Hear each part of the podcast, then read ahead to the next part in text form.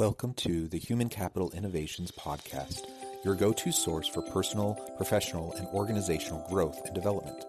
We hope you tune in often for all things people management, organizational development and change, organizational leadership, and social impact related.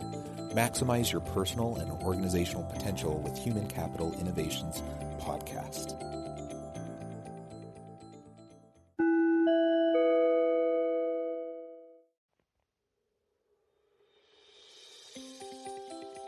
Welcome to the Human Capital Innovations Podcast. In this HCI podcast episode, I talk with Peter Montoya about healing our divides in the workplace.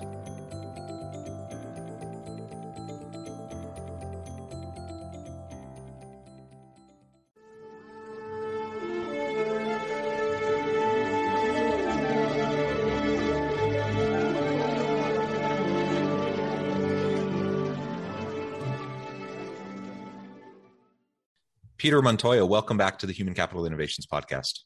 I am thrilled to be here. Yeah, it's great to have you back. I'm super excited to have this conversation. Um, we're expanding on what we talked about last time. And today we're going to be focusing on finding healing in our divides. Uh, your recent book uh, is is one that we'll discuss a bit the second civil war and we're going to talk about that generally in society but also within the workplace and how we can recognize the uniqueness and the difference um, that we see amongst our team but also uh, building on that leveraging those differences and and working together in a healthy way where we can we can celebrate and recognize difference while also leveraging the strength of those differences and not allowing ourselves to get so darn divided like we just see uh, so much in society today. As we get started, I wanted to share Peter's bio with everybody. There are seasoned entrepreneurs, gifted speakers, and best selling authors, but rarely do you find all three in one person. Peter Montoya is that rare exception. A thought leader, skilled orator, tech entrepreneur, and successful business strategist. Peter's expertise comes from decades of being deep in the trenches, guiding sales, marketing, service, and developing teams to achieve seemingly unreachable goals by working together cohesively. That leadership grew his software company, Marketing Pro, from a three person startup to a multi million dollar exit, all without partners or investors. Peter also wrote four running books on personal branding, The Brand Called You, and Personal Branding Phenomenon. He is currently building his latest game, changing tech startup Urth, which is on track to transform the social media landscape by providing a civil, community driven platform free of bots, trolls, and misinformation and you can learn more at petermontoya.com. Uh, well, man, we we really do need uh, a platform where we can uh, be have some sense of reality and free of misinformation, and where people can have civil dialogue. Uh, that would be wonderful. Um, as we get started, Peter, anything else you would like to share about yourself by way of your background, your personal context, and then maybe you can tease for us a little bit about um, the the background behind your book and the genesis for that. I've, if you had to describe what I am, I'm a, I'm a serial entrepreneur. So I've owned advertising agencies, CrossFit gyms, coffee shops, insurance agencies, tech startups. I've been an author. I've been a speaker. And when I listen to you read my bio, I'm listening to that going, I this guy sounds uh, about uh, a half inch deep in uh, a thousand different things. I actually think I have some depth in all of those topics. I hope so. Uh, hopefully, I can bring the heat for you today and show that I've got depth, not just a, a, a long listed of laundry, a laundry list of a, of a resume. No, I, I think I think your um, very background is impressive, and I am a big believer in interdisciplinary work and and that the best innovations, the best ideas come when we connect people from disparate backgrounds and areas of expertise. And so we need connectors. We need people um, who, you know, like you said, it's not necessarily like uh, a mile wide and an inch deep, but we need people who, you know, aren't an inch wide and a mile deep too, right? right? We need right. people who are connectors who have expertise but can can connect all those people and it seems as though you know you're that kind of an individual and that's the kind of person i i strive to be as well God, God you know i hope i, I live up to my resume well tell us peter a little bit about your book because that's going to be the foundation for our mm-hmm. conversation today uh, why did you write this book uh, what what was really the the drive behind it and maybe tease for us a little bit kind of the core message there and then we'll we'll break into discussion and talk a little bit more about how it applies in organizations. So the book is called the second civil war a citizen's guide to healing our fractured nation. Um, and what I discovered in the last five years is probably what most Americans have discovered in the last five years. We cannot talk about politics if we decide to talk about politics on online, we are going to ignite an argument. We are most likely either going to outright lose friends where they defriend you, or they're no longer going to be following what you're saying anymore. Um, I've gotten into unnecessarily uh, hostile conversations with my family, my blood related family, and I really had to ask myself, why am I behaving this way? Why are my friends so divided? Why is it so hard to keep friends across the, the, the, political spectrum? And I really had to evaluate my own behavior to find out why I was doing it. It was incredibly painful. And that was the other thing I noticed is there was so much pain from my friends on both sides of the political aisle um, and so frustrated. And so I really want to understand what was happening and how do we solve the problem. Yeah, I mean it's it's the the old cliche, but you don't talk about religion or politics, mm-hmm. right? Mm-hmm. And man, I, I'm not sure if that's been more true in recent history than it yeah. is today. And it seems like the divide grows and grows and grows more and more um, daily, yearly. Uh, and so we need to find a way to fix it. And so much of the conversation happens in these online platforms, um, which probably really isn't the best place for those types of conversations to happen because you you lose the direct interaction the tone you you it's so much easier to just be nasty online than when you're face to face with somebody and We're so so let's yeah. talk about why that is. So yeah. if you and I were walking down the street uh, on, a, on, a, on, a, sidewalk, and you were walking too close to me or walking to head my way, the chances of me getting hostile with you when I see your face is incredibly low. I might, but it's a lot less likely. On the other hand, if you and I are driving cars and you start to swerve in my lane, the chances of me getting hostile are a lot higher. And the main reason is, uh, is in, in a car, I can objectify you. When I see your face, you're a human. And that type of mindset, I wouldn't say it's a direct comparison when you're driving a car to being online, but it's very, very comparable that mindset of seeing another avatar, another name online, we do a very, very similar objectification of them not being human anymore. And so we're much more likely to lash out online than we are in the real world. Yeah. And I found that to be true. I mean, certainly with people that you're not like your Facebook friends, but you're not like really closely connected. Like right. it's way it's way easier to uh-uh. to all have that go nasty really quick. Um, but even with friends and family, like close friends and family, people you see all the time in person, for some reason, when you're, you know, sitting around the dinner table having that conversation, it's still maybe uncomfortable, but it's, it doesn't go nasty. But when, as soon as it's online, it, it just becomes uh, really problematic. And so, you know, that that's a good reminder and just a lesson for people like cho- pick and choose where and when and under what context you have challenging, difficult conversations. And some, some modalities are more conducive to it than others. And the, the more sensitive the topic you know probably the more the increased likelihood it's going to be um, navigated better when you're face to face and so you're raising another issue now which is why i mean i've gotten in i did get into political arguments with friends and family 10 years ago and 20 years ago but why is it even worse now Why is, are those uh, divides even bigger than they have before? So there's two reasons for that. First of all, whenever you look at any single model of decision making, problem solving, or leadership, every single one of those models starts with an agreed upon narrative of what the facts are. So that's point A for anywhere in any kind of problem solving. Uh, and what has happened is we've seen, you could call it a divide. We could say that the the informational universe has been bifurcated. I know it's a generalization. It's oversimplified, but it's probably an easy way for us to put a handle on it. And so the first conversation we have is about reality. Uh, I think the election was stolen. I think the election was not. How could you think that?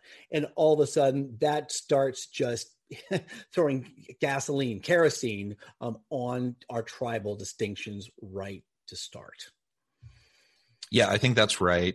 And and we, you know, as humans, we're really good at our tribal distinctions, uh, and we we have all these buckets. And I I feel like, you know, it used to be even 20 years ago, you know, you had let's say take politics for example. I don't want to go too far down the politics um, uh, framing, but you know, we have Democrats and Republicans, um, and and the two overlap. Like there's moderates in the middle. Yes. and right. and you definitely had left leaning, you know, more extreme left um, politically uh, speaking in terms of Democrats and right, really far right Republicans, but the vast majority of people were somewhere in the middle and there was overlap and you could find common ground, certainly common narrative, like you were describing. And over time, there's lots of research on this and data to support this, that that's just grown further and further and further apart, right? And so there's there's fewer people in the middle to be the bridge for that communication and and the tribalism uh, has really been reinforced and whether we're talking about politics whether we're talking about religious ideology socio you know economic ideologies whatever like pick your thing um the, the, the same types of characteristics tend to, to, play out. We can talk about identity politics and we can talk about lgbtq plus um, identification and those issues. Like all of this brings with it like these narratives and uh, these perceptions on how how to appropriately communicate with other people. And some people buy into those narratives and other people just flat out disregard them and say no we're, we're, i'm not even going to entertain that. Um, and so that it makes it really hard socially you know to talk amongst friends and family about some of these difficult challenging issues uh, where people just have vastly different starting assumptions about what reality is around these issues um, and then then you, you, take all this though it's it's hard enough out in the just the everyday world. You take this into the workplace mm. and i think it's it just amps it up a bit because now most people uh, in, in, their day to day going about their job they're just trying to do their work. They're trying to have a good effective team. They're trying to be productive. They're trying to achieve um, and hopefully get customers and retain and make money and like all that stuff right? Um, and so you have this common goal uh, that can tie you together in the workplace that m- might be missing with friends and family even though you have you know familial connections and other common commonalities common ground there too. Um, but in the workplace now anytime something comes up like a social justice issue at work and your company puts out a, a press release about you know this issue that issue the other some people are going to agree with it internally. Some people are going to vehemently disagree with it right? And it really can be a divide uh, just regardless of whatever the best intentions are of the organization or the leaders. So the question is, I think I think we've established. I think listeners will agree. Like, yes, we live in a divided country. Um, we're very polarized across a ton of different dimensions. Now we're in the workplace. We have to work with these people. We can't just unfriend them on Facebook. They're part of our team. Mm-hmm. So how do you how do you do that? How do you heal the divide? How do you start to have conversations that have to happen in order for you to be productive um, how do you leverage like honor the distinctiveness and the diversity within your workplace and leverage the the unique backgrounds of each individual recognizing that you, you probably are st- coming from a completely different starting place in terms of assumptions narratives and kind of your perception of reality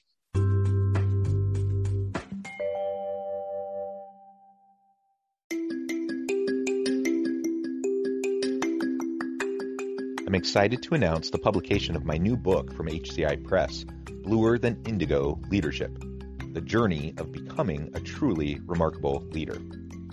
Early in my adult life, I learned about an Asian proverb that translates as bluer than indigo. If you think about the color indigo, it is a brilliant, deep, and vibrant blue.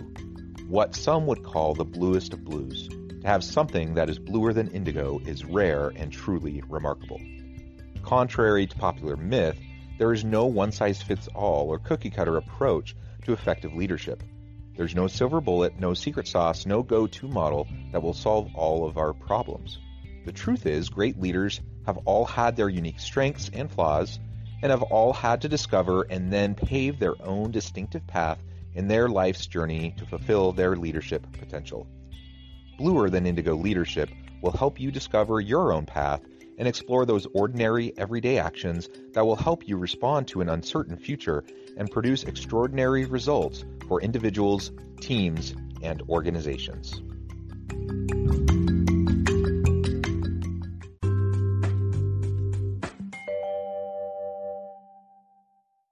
First thing we've got to realize, and this is a hard one for us, is we have to realize we can't change anyone else. And the only person we can change is ourselves.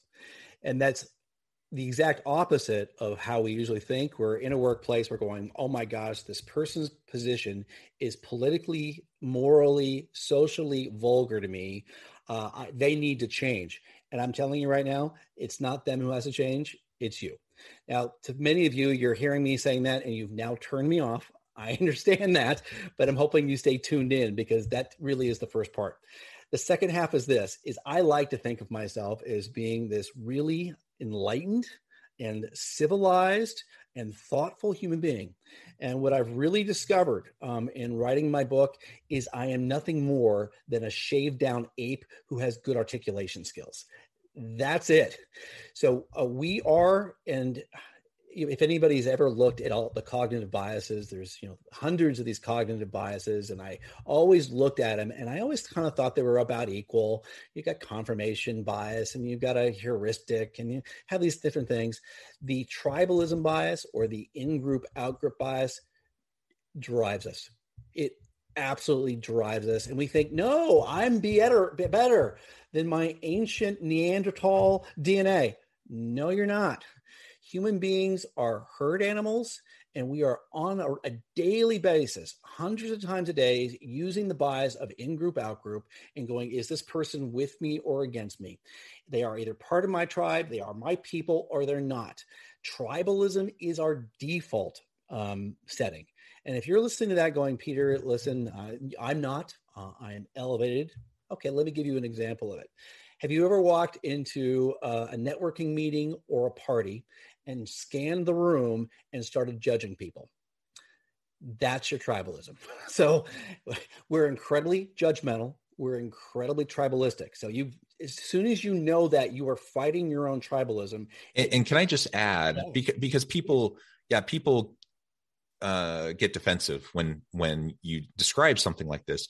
This isn't to say that you uh, like intentionally are trying to go around judging people. It's hardwired in it's like it's evolutionary psychology. It's hardwired into our brain and we have implicit biases right? Uh, we, we just have uh, this stuff that's ingrained into us and it, it's it's not like we're sitting there choosing okay i'm going to really be this this bigoted racist today. Mm-hmm. um, you know most people aren't doing anything that overt they're they're just going about their day and and they not like all, the all of these buckets that we put people into they're they're mental cognitive shortcuts mm-hmm. that allow us to navigate our day more efficiently and that that's just the way the human brain works and so if we want to counteract those we have to like proactively recognize mm-hmm. that it's happening and then we have to be able to like push ourselves out of our comfort zone so that we can do something different otherwise we're going to just fall into the same um, trap over and over and over again. I'm so glad that you uh, further unpack that. Thank you uh, for doing that. You're you're far more eloquent than I am. you should be a college professor, uh, which you are. So once you realize that you are battling your own tribalism and your own judgmental tendencies, you start being able to recognize when you're doing it uh, and stopped and stop it. So what has happened is is both the media, which I when I say media, I mean that phrase incredibly broadly, and the politicians have all realized they can basically tweak our tribalism for their own gain.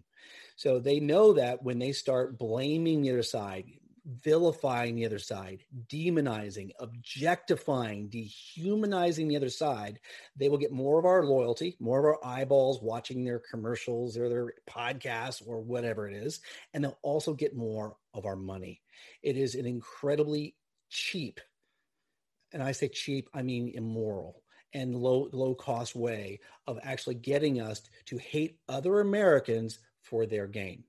Now, here's how you really know that we're really being played: is Poll, uh, Pew, and Gallup is two of the most respected polling agencies on the planet on a regular basis poll on issues that matter most to us, uh, whether it be uh, whether guns should be regulated, minimum wage, the climate, uh, even something as polarizing as uh, abortion. They poll on these things, and when they ask about ask Americans about issues and whether they should have laws on those issues, there's regularly between sixty and eighty percent agreement. So if we agree so much on issues, why do we get caught up on fighting? And the reason is is that the, each and once again, I'm oversimplifying this. Uh, you know, the, the liberals and the conservatives create their talking points that get disseminated through podcasts and different radio hosts and different news anchors, and those little um, talking points get ingrained in our brains. And those aren't talking points; they're tribal badges of affiliation.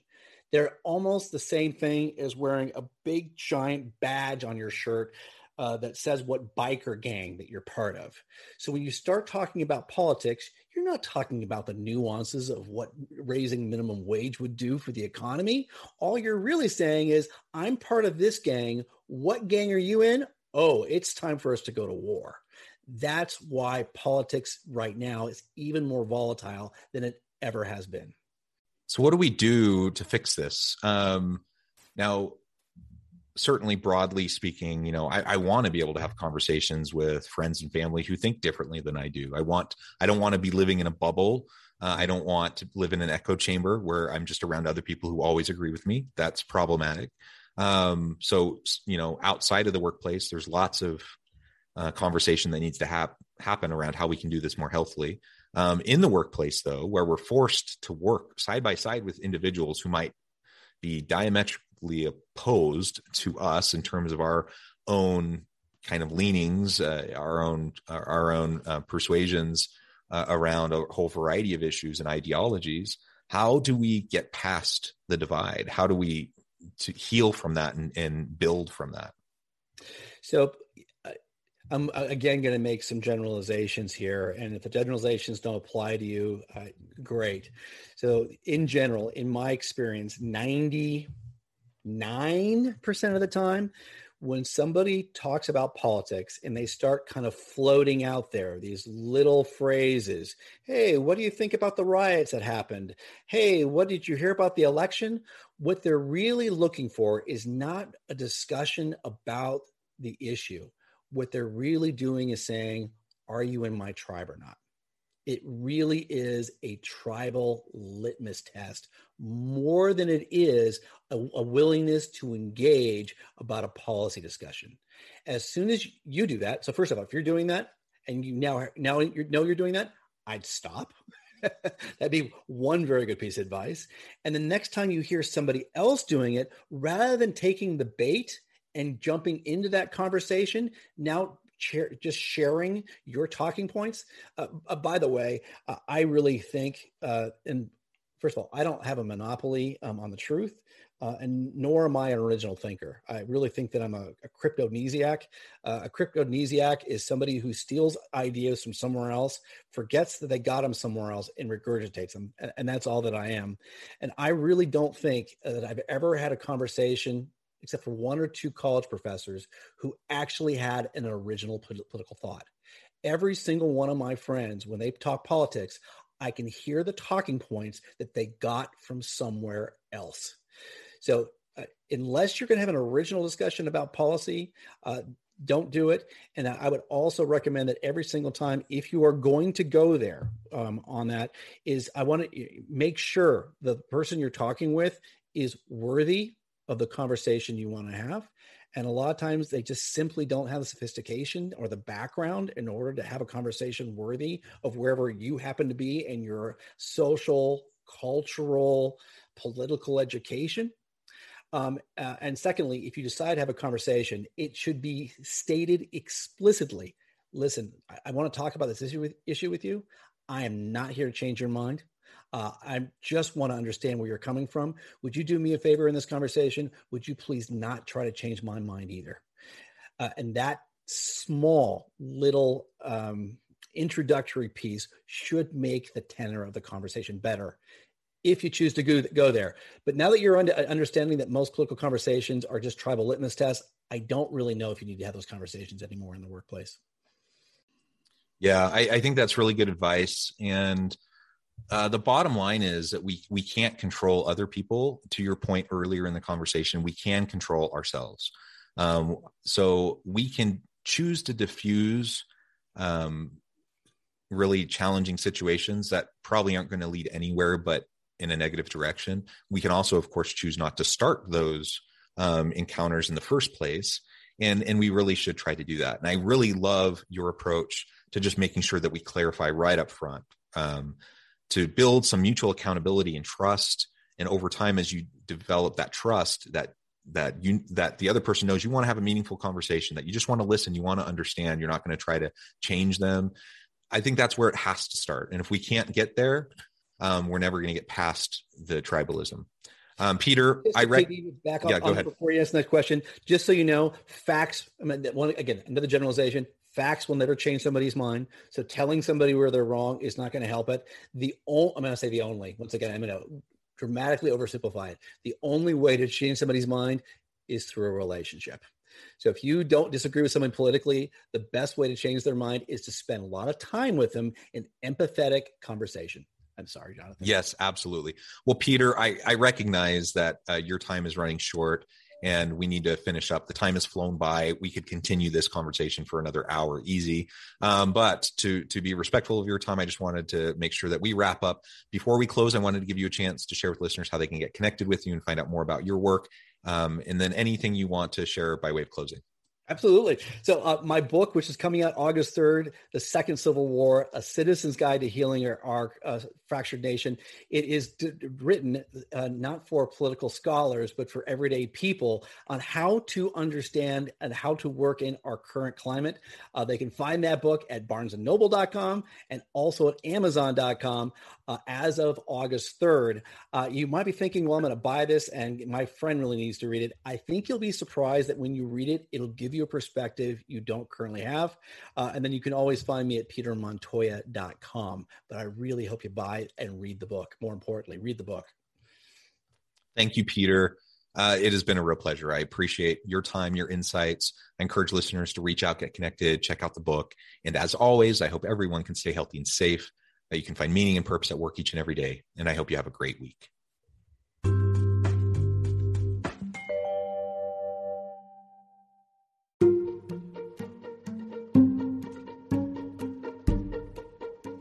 Alchemy of truly remarkable leadership. Ordinary, everyday actions that produce extraordinary results. Consider how the nature of work has shifted over the past 50 years. With increased globalization, rapid technological advancement, and the shift in economic composition, the average job of today looks very different than the average job of 50 years ago. What will the jobs and organizations of tomorrow look like? Moreover, what does this all mean for organizational leaders? What are the core competencies and capabilities of organizations and their leadership that are prepared for continued disruption and geopolitical and socioeconomic shifts?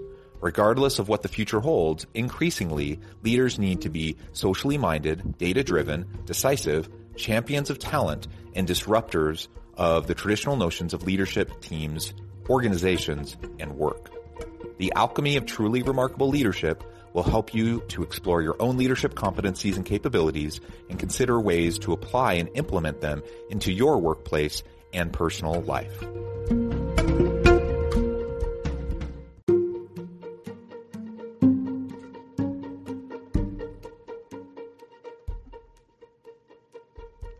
Check out Human Capital Innovations magazine, Human Capital Leadership. Human Capital Leadership is a free, interactive e magazine with the mission to help individuals, leaders, and organizations find innovative approaches to maximize their human capital potential. We publish issues quarterly in August, November, February, and May. Take a look at the latest issue and let us know what you think.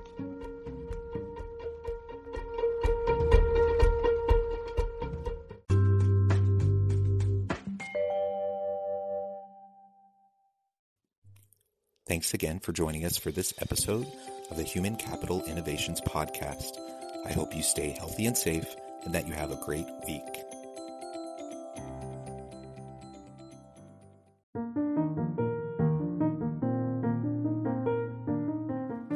Check out our new weekly LinkedIn newsletter, Alchemizing Human Capital, exploring industry trends via original research and interviews with executives and thought leaders from across the globe. We look forward to having you join us.